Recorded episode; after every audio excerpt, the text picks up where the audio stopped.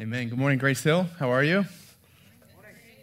Good. Good to see all of you. Glad to be with you this morning and to worship uh, with you. Again, my name's Alan, one of the pastors here. So if you're new, uh, love to be able to talk with you after the service and meet you. Same if you're joining us online. Thanks for joining us. Love to, to meet you here um, at some point, and so hope we also get uh, to connect with you. If you have a Bible, go ahead and open it up to Exodus chapter 20. Uh, Exodus chapter 20. We're going to be studying one little verse there in Exodus 20, so we won't be in there long, but we'll be there in just a second. You know, uh, in the Gospel of Luke, uh, chapter 18, um, there's this story about Jesus and this guy who's very wealthy, uh, and he's uh, a ruler uh, amongst the Jews, so he's very well respected amongst the Jews. And so this guy approaches Jesus. I'm sure many of you have heard the story. This guy approaches Jesus and he says, Teacher, what must I do to inherit eternal life? And Jesus goes, Well, I mean, hey, you know the Ten Commandments.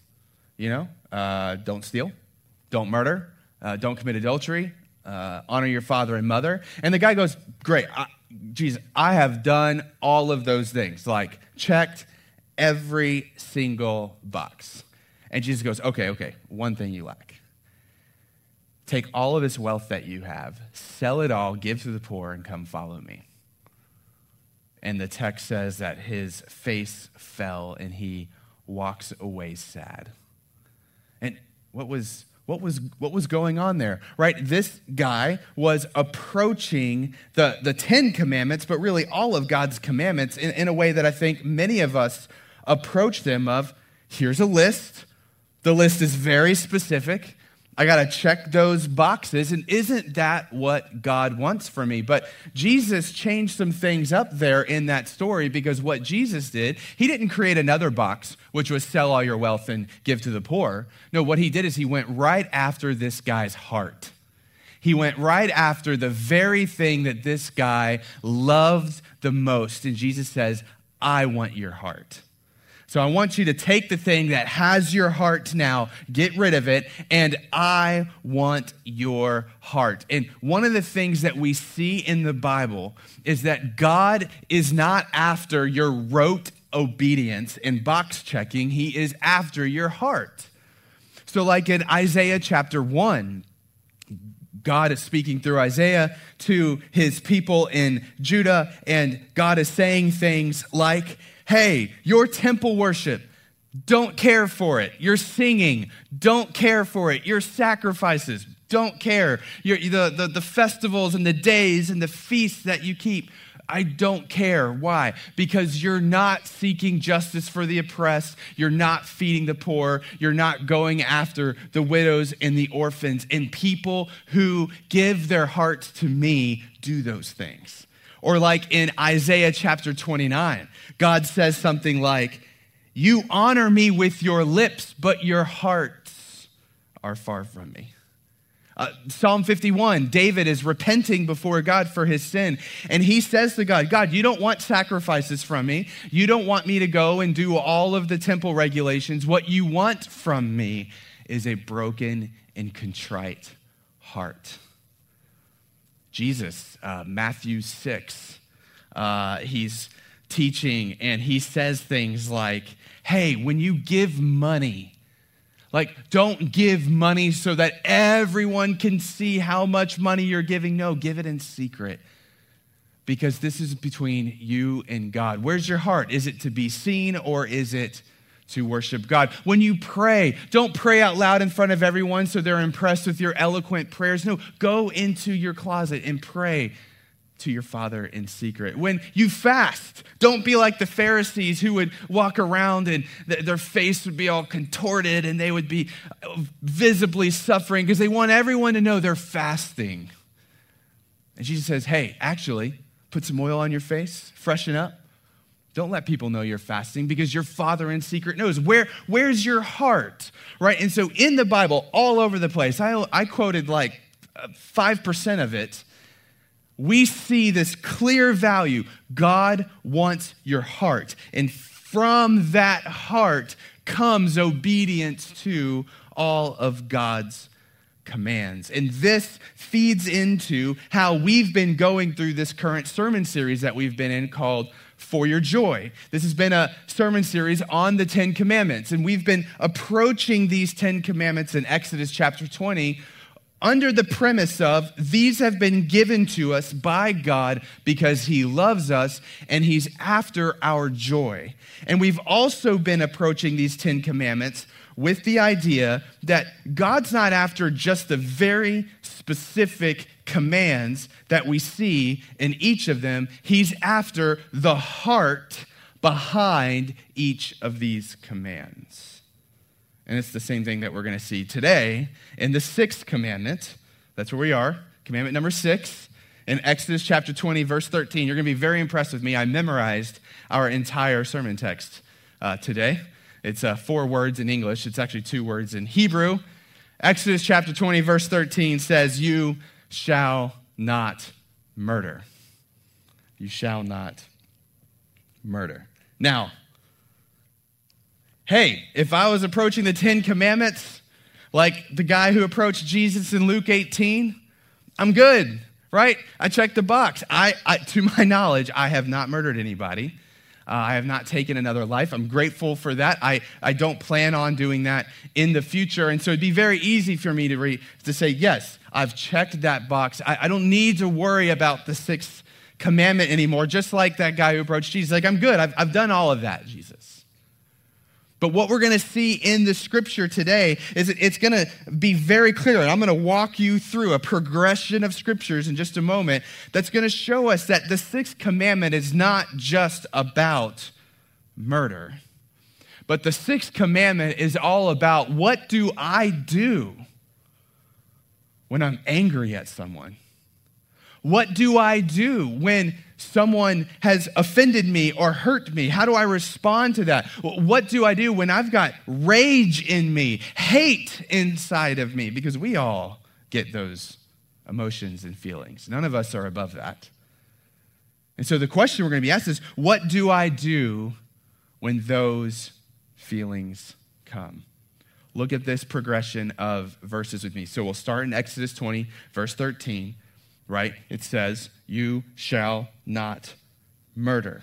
Okay, we've got that. Matthew chapter 5, verse 21, Jesus makes my job a little bit easier today. He says in verses 21 and 22, You have heard that it was said to those of old, You shall not murder. Sixth commandment. And whoever murders will be liable to judgment. But I say to you, so King of Kings, Lord of Lords, the Son of God, I say to you that everyone who is angry with his brother will be liable to judgment. Whoever insults his brother will be liable to the council. And whoever says, You fool, will be liable to the hell of fire. So Jesus obviously takes this one command, You shall not murder, and he expands it like crazy, doesn't it? He says, If you even have anger in your heart towards your brother, or hatred, or bitterness, then you are now breaking the sixth commandment. Whoa. Well, well, well now I, I got to take that box I checked and I need to take my pencil out. I need to start erasing that, don't I? Go back to Exodus 20, verse 13 you shall not murder. One of the things you need to know is that this word for murder in Hebrew doesn't just contain or doesn't just uh, refer to premeditated murder. It also refers to murder from negligence or carelessness. So, so now I'm expanding out even a little bit more to, to understand that it's not just anger towards my brother or it's not just acting out on that anger towards my brother or sister, but, but it's also carelessness, negligence, being unaware of their presence and how my actions, my words, my presence might impact them.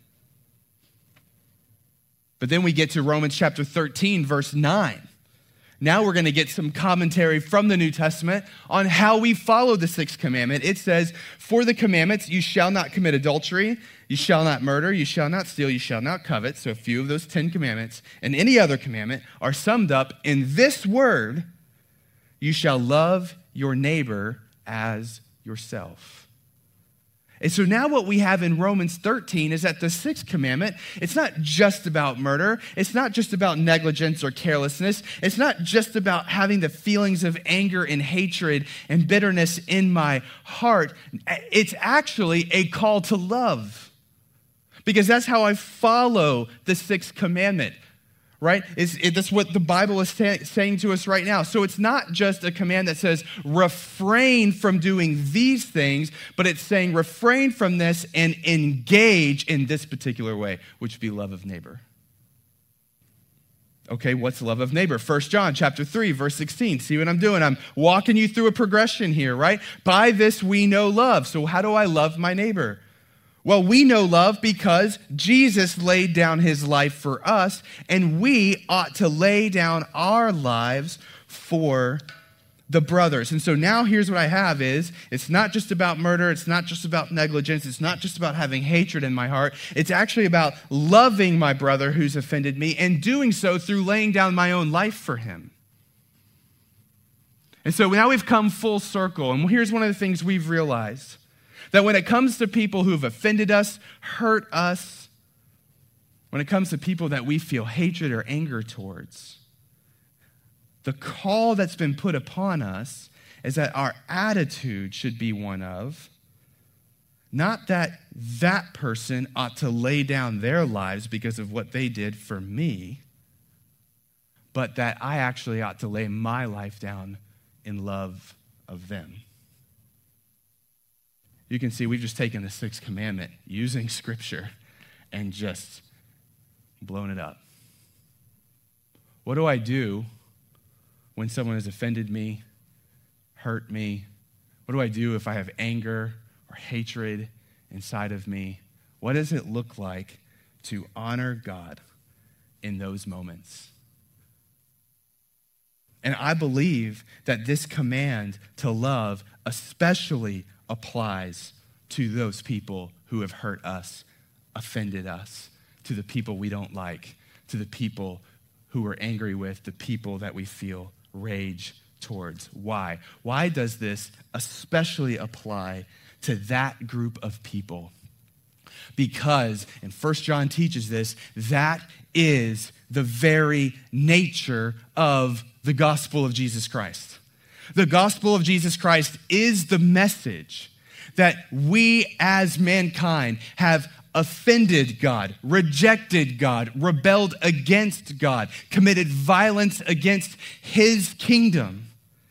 And yet, in response, although he had the right to respond through anger, the right to respond through casting us out forever, right to respond through judgment, but rather what he did is step in towards us in love. That Christ came towards us, invited us in, took our sin to the cross, conquered it, and said, You can now be reconciled to me for all of eternity. Like that is the gospel message. People who've had offended a holy God, and yet that holy God steps towards, not away. And so here's what 1 John chapter 4 says. Look at this. 1 John chapter 4, verse 19 and 20. It says, The reason why we love is because he first loved us. All right, that's verse 19. We love our brothers and sisters because he first loved us. Verse 20, though, if anyone says, I love God, and hates his brother or sister, he is a liar.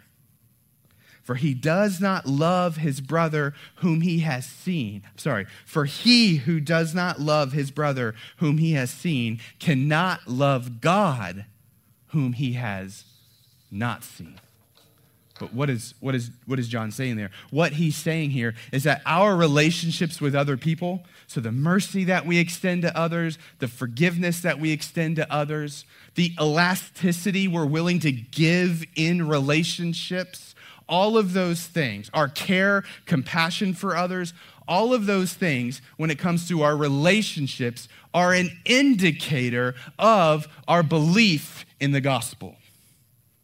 Our horizontal relationships will tell you a lot about what you think about your relationship with God. The, the primary fruit of our belief in the gospel is born out in our relationships with others, especially those who've hurt us or offended us.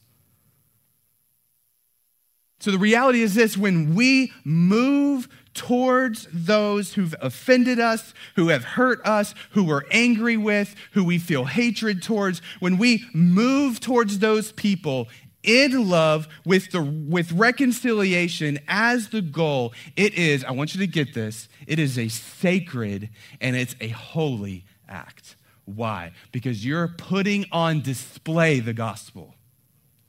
This is what it is. This is the gospel.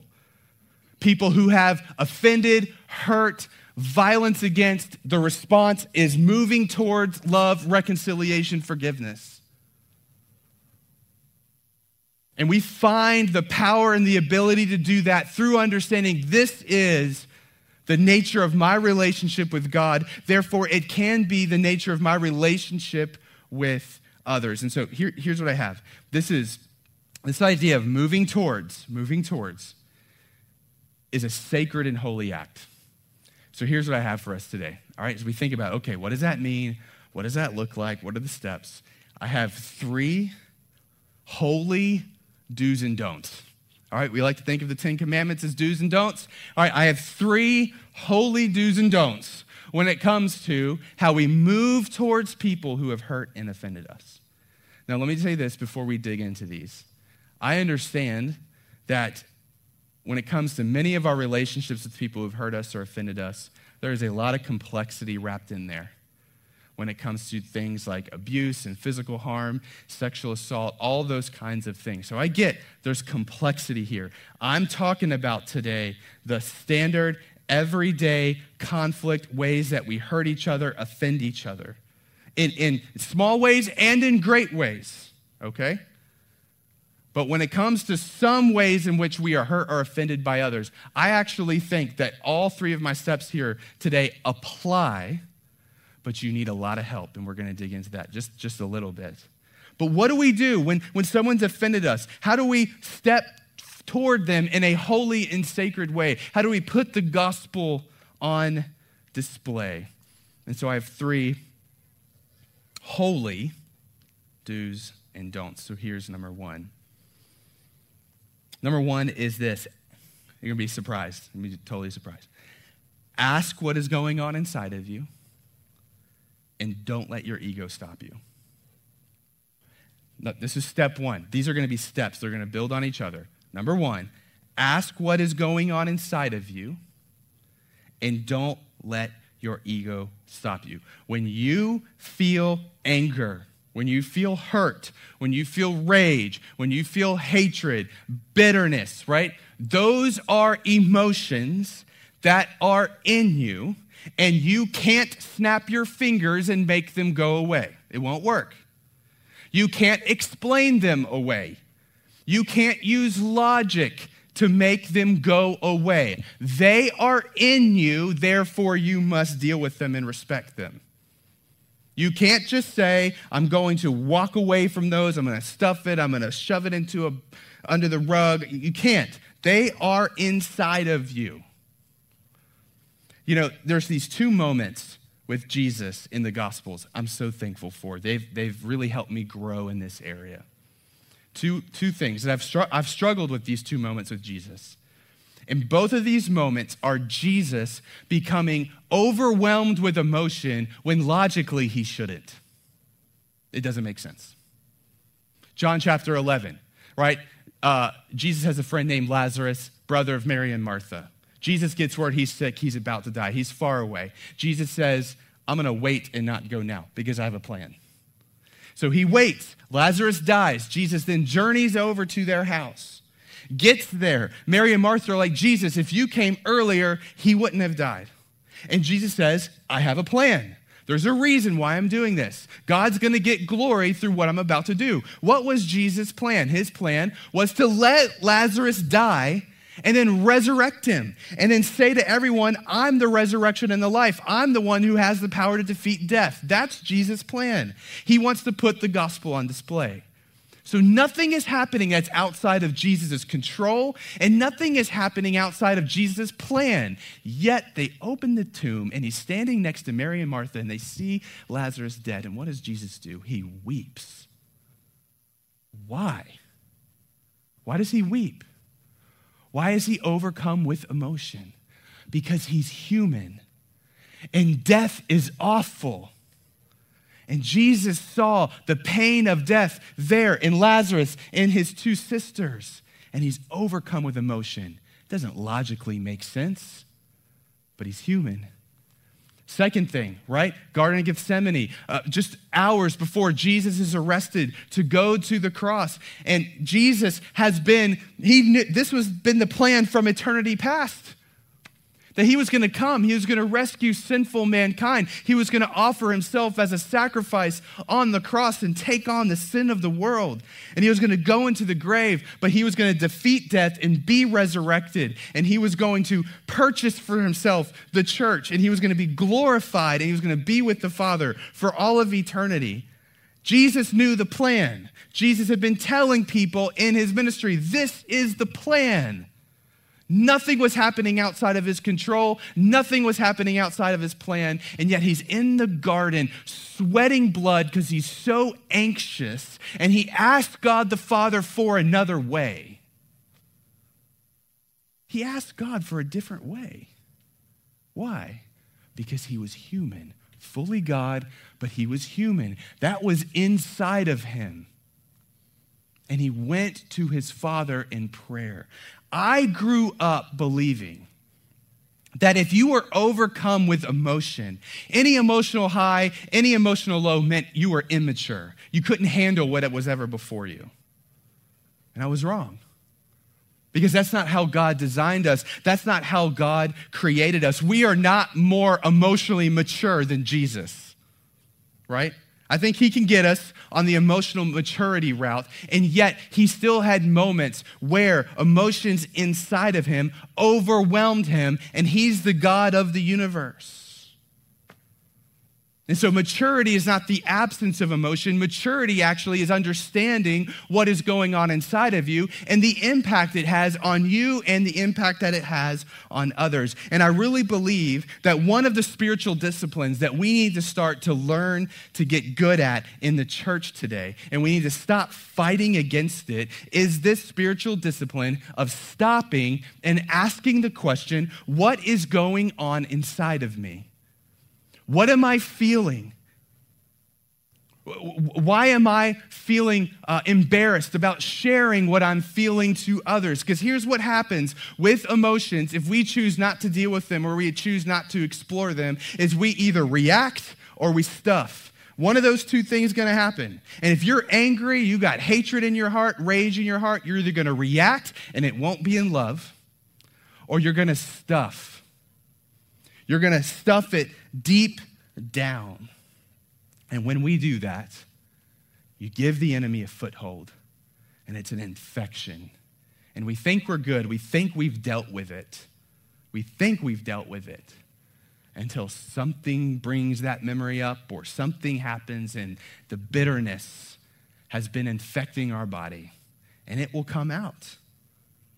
And so, what I believe we need to begin to do is the practice of stopping, asking what's happening inside of me, offer it to God in prayer, like Jesus did in the Garden of Gethsemane, invite trusted brothers and sisters in community, tell them what's going on inside of you, get their advice, because what they're going to do is help you discern what's going on is it connected to this whatever happened that offended you? Or is it connected to other stuff that you're importing in, right? Because these are complex things.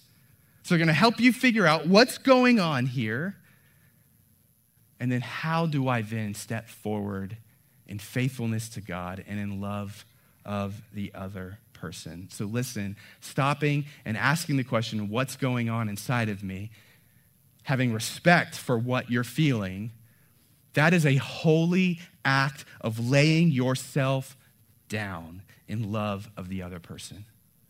when you're angry and hurt and bitter, to stop and go, before I deal with them, I'm to deal with me. I'm to ask what's going on. I'm to invite friends in. That's a holy act of laying yourself down in love for others.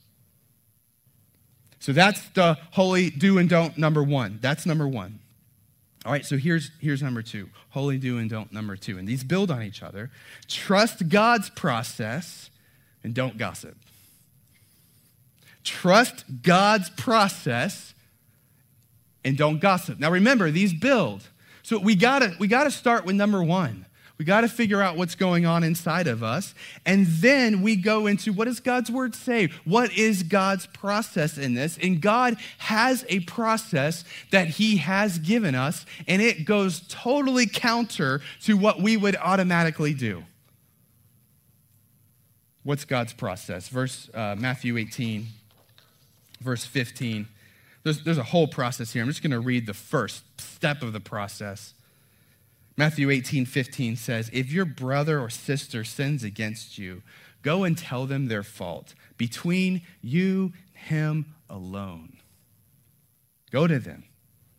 If he listens to you, you have gained your brother, you've gained your sister. God has a process. We first need to do the first step, right? What's going on inside of me?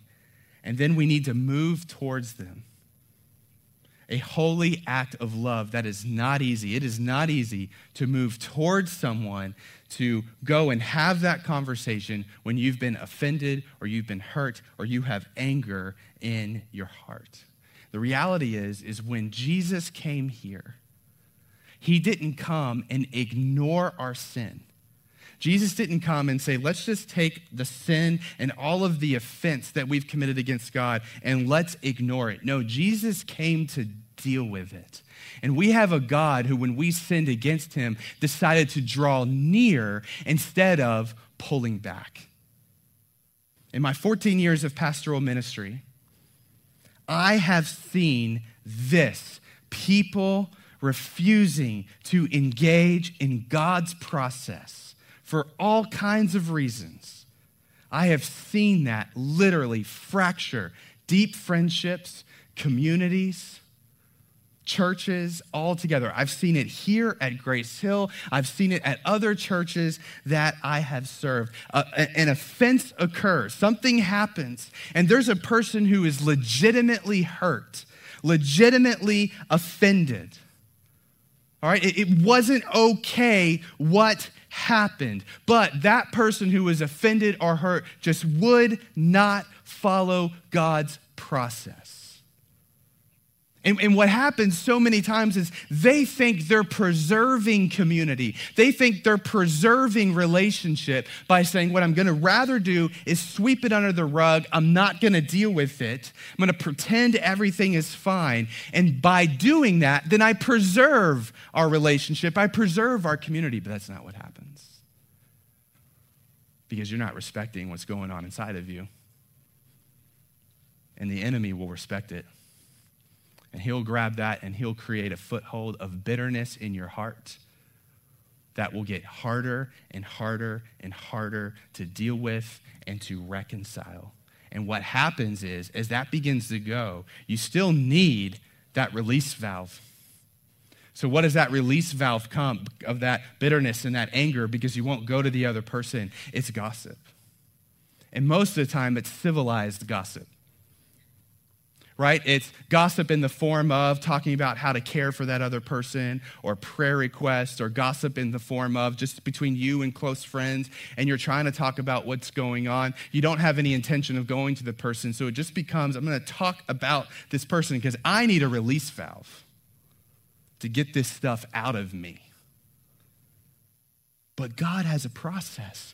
Go to the other person. It's totally counter to what we would do naturally or instinctually, but it's the gospel way of dealing with it because that's exactly what Christ did for us. We offended and he came to deal with it, and he didn't brush it aside. So it is a holy act of laying yourself down when you take the risk of going to your brother and sister who has offended you. It is a holy act. All right, so step one, got to figure out what's going on inside of us. Step two, we got to trust God's process in this. Step three, the, the holy do and don't number three, is we need to show grace and don't seek vengeance. Show grace and don't seek vengeance. Uh, Romans chapter 12, verse 19 says, Beloved, never avenge yourselves. Never is a pretty easy word to interpret. Never. You don't need to do it. But leave it to the wrath of God. For it is written, Vengeance is mine. I will repay, says the Lord. You know, I think sometimes our biggest hangup with this, our biggest hangup of doing step one and asking what's going on inside of me, or step two, trusting God's process and, and moving towards someone, or, and even just the whole idea of when someone's offended me, what does it look like for me to actually move towards them in love? I think our hangup with all of that is we're like, man, but I just don't want them to get away with it. I, I just don't want them to for some circumstance to happen where I go to them and they don't feel the weight of what they did. And they don't feel the consequences of what they did. And no justice is going to happen. And they're not going to change. And they're not going to feel the need for change. And so, what happens inside of us is we get this subtle desire for vengeance because we want to make sure that they understand what they did, they understand the consequences, and that they are going to change. And we feel the need to control that process. We feel the need to step in for the Holy Spirit when it comes to doing the work of conviction. And we feel we need to step in to do the work of the Holy Spirit when it comes to doing the work of sanctification We believe that that's our role. And so what happens is we just develop this subtle desire for vengeance. And the way that that will normally come out is we will subtly pull back from a relationship. Just very subtly. And so when we see them, we might say hi, we might pretend that everything's fine, but our eye contact isn't as warm as it used to be. When we get into conversation, I don't ask as many questions anymore. I'm not as curious about their life. Maybe I'm actually pretty short in my answers. Maybe we used to hang out or we used to spend time together, and I've kind of pulled back from that. And I've used other excuses for my reasons. You know, life is busy. You know how things are. We just kind of subtly pull back. We allow the relationship to gain some distance. And our hope, I think, deep down, our hope is that by doing so, the other person will all of a sudden feel a wave of self awareness and they'll realize what they've done. And that that subtle vengeance would have convicted them enough to figure that out and come to you and repent and apologize and deal with it and then come to you first. You know how I know that's the way it works? Because that's what I do. That's what I do in my marriage. You know, there's an offense between you and your wife. It happens in my marriage, all right? I offend her. She offends me. It happens. But what happens is I just there's a subtle distancing of relationship. Let's just let's just pull back. Let's let them feel the weight of what they did. And maybe they'll come to their senses.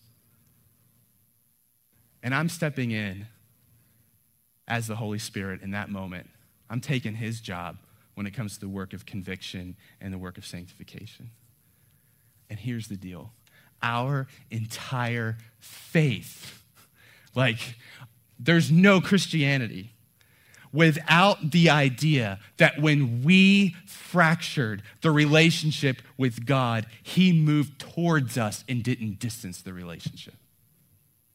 Like, that's the entire faith if that doctrine's not there, there's no gospel, there's no salvation, there's no Christianity. Our entire faith is the idea that we fractured a relationship and God stepped towards it instead of distancing himself from it. And so it is a holy act of laying yourself down. to let go of your need for vengeance, and to show grace by moving towards that person. And grace doesn't mean that we don't deal with what happened. Matthew 18, step two, very clear. Go tell them what happened. Tell them how it made you feel. Tell them the, the, the consequences. Tell them the, the impact that that had. Grace doesn't mean we shove stuff away or we ignore stuff. Jesus didn't ignore our sin, He dealt with it. And so grace means moving towards, dealing with what happened, and not allowing what happened to distance the relationship. So, what do we do when people have offended us, hurt us? We're feeling anger, we're feeling hatred, we're feeling rage, frustration, bitterness inside of us towards other people. First, we got to figure out what's going on inside of us. We got to do that. And that's hard work.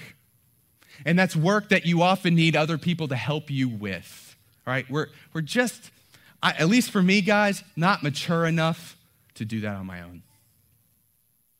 Number two, blanked out number two, right? We got to trust God's process. We got to do what God has told us to do. Hey, move towards them. That's what God did to us. Move towards them. Trust God's process and don't let bitterness set in and gossip to begin to happen that will fracture an entire community apart. And three, we need to show grace and allow God to be the one who takes care of vengeance and justice not allow this to distance the relationship. You know, you might have been wondering, or noticed at least, that for this entire series, after every one of our sermons, after one of the commandments, that we've taken communion together. And the reason that we did that, the reason why we said we want to take communion for all 10 services where we study the 10 commandments. And the reason is, is really two reasons. The first one is I want a reminder every single week to you that these commands are for your joy. If you remember in Exodus chapter 20, all the way up in verses 1 and 2, what did we learn about God when he gave the 10 commandments? The text says that God comes to his people and he says, You know, I am the Lord your God who rescued you out of Egypt. And what we've been reminded is that before God even gives us commands, he moves towards us, he rescues us from our sin, he establishes reconciliation, and then he says, Here's how I want you to live. It's not the other way around. It's not, Here are your 10 commandments, figure out those. If I see you do good, then we can have a reconciled relationship. That's not what it is. So I want a weekly reminder for us that at the table, this is where reconciliation happens with God through the cross of Jesus Christ. It is not through you following the Ten Commandments. And the second reason why we wanted the table up front every week while we study these commandments is because it's at this table that we find the ability and the grace and the power to follow these commands and to see that these are for our good and they're for our joy. It is only through understanding the fact that you have a God who moved towards you. You have a God, you have a, a, Savior who allowed his body to be crushed under the wrath of God in your place. And you have a Savior who allowed his blood to be spilt to cleanse you from your sin so that you could be reconciled to God. He moved towards you. And it's only in trusting in that reality do we find the ability to do that for others who offend us. so, what I want to do is, I just want to invite you to come forward this morning and take of the elements and be reminded of your Savior. Be reminded of the cross of Jesus Christ, because that's where the ability and the power to do this is found. And you might be here this morning and going, ah, man, Alan, I've got a lot of anger in me. I've been really hurt, and I don't know how to deal with it.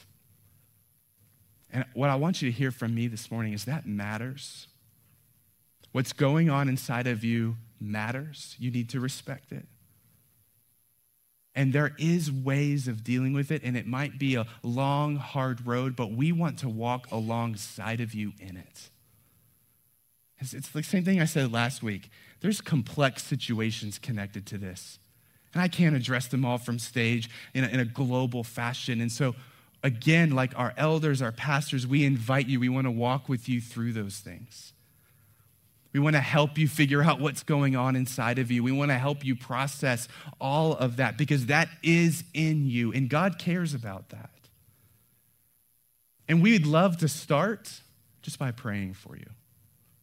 So if you're in that spot this morning, just two ways that I can invite you up to pray. I, I, just invite you to come up and, and kneel on the stairs as we are taking communion together. And you don't have to say anything, but we just love just to pray generally for you.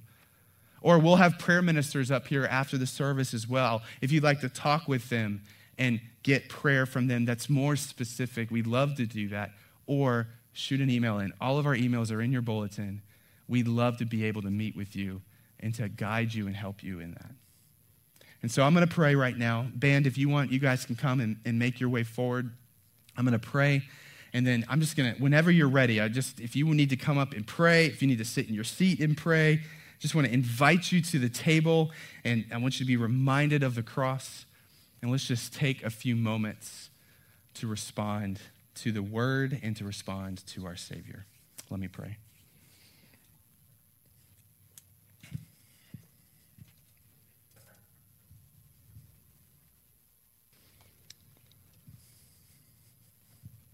Father, first of all, we all come together right now and we just want to say we are so thankful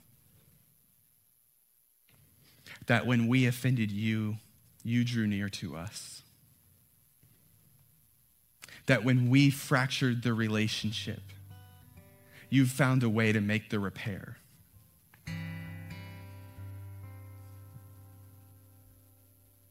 That when we felt like there was nothing that we could do that would ever give us hope of being right with you. You did the very thing that we thought would be impossible. And so, God, we just want to sit in that truth. That our entire faith is built on the reality that when we fractured the relationship, you moved towards us in love, you didn't distance. And God, we want the ability to do that in our relationships with people here, and it's hard. It's really hard. And so, God, I just pray in all of our hearts this morning in very specific ways. I know there are people in this room who are in different spots, and in different ways, they need your Holy Spirit to infuse their hearts with a belief in the gospel a security in your love that will give them the courage to begin to figure out what's going on inside of them and love people in the way that you've called them to. So, Holy Spirit, I just pray right now you would do work in the hearts of people as we pray, as we sing, as we respond, as we take communion together. In Christ's name, amen.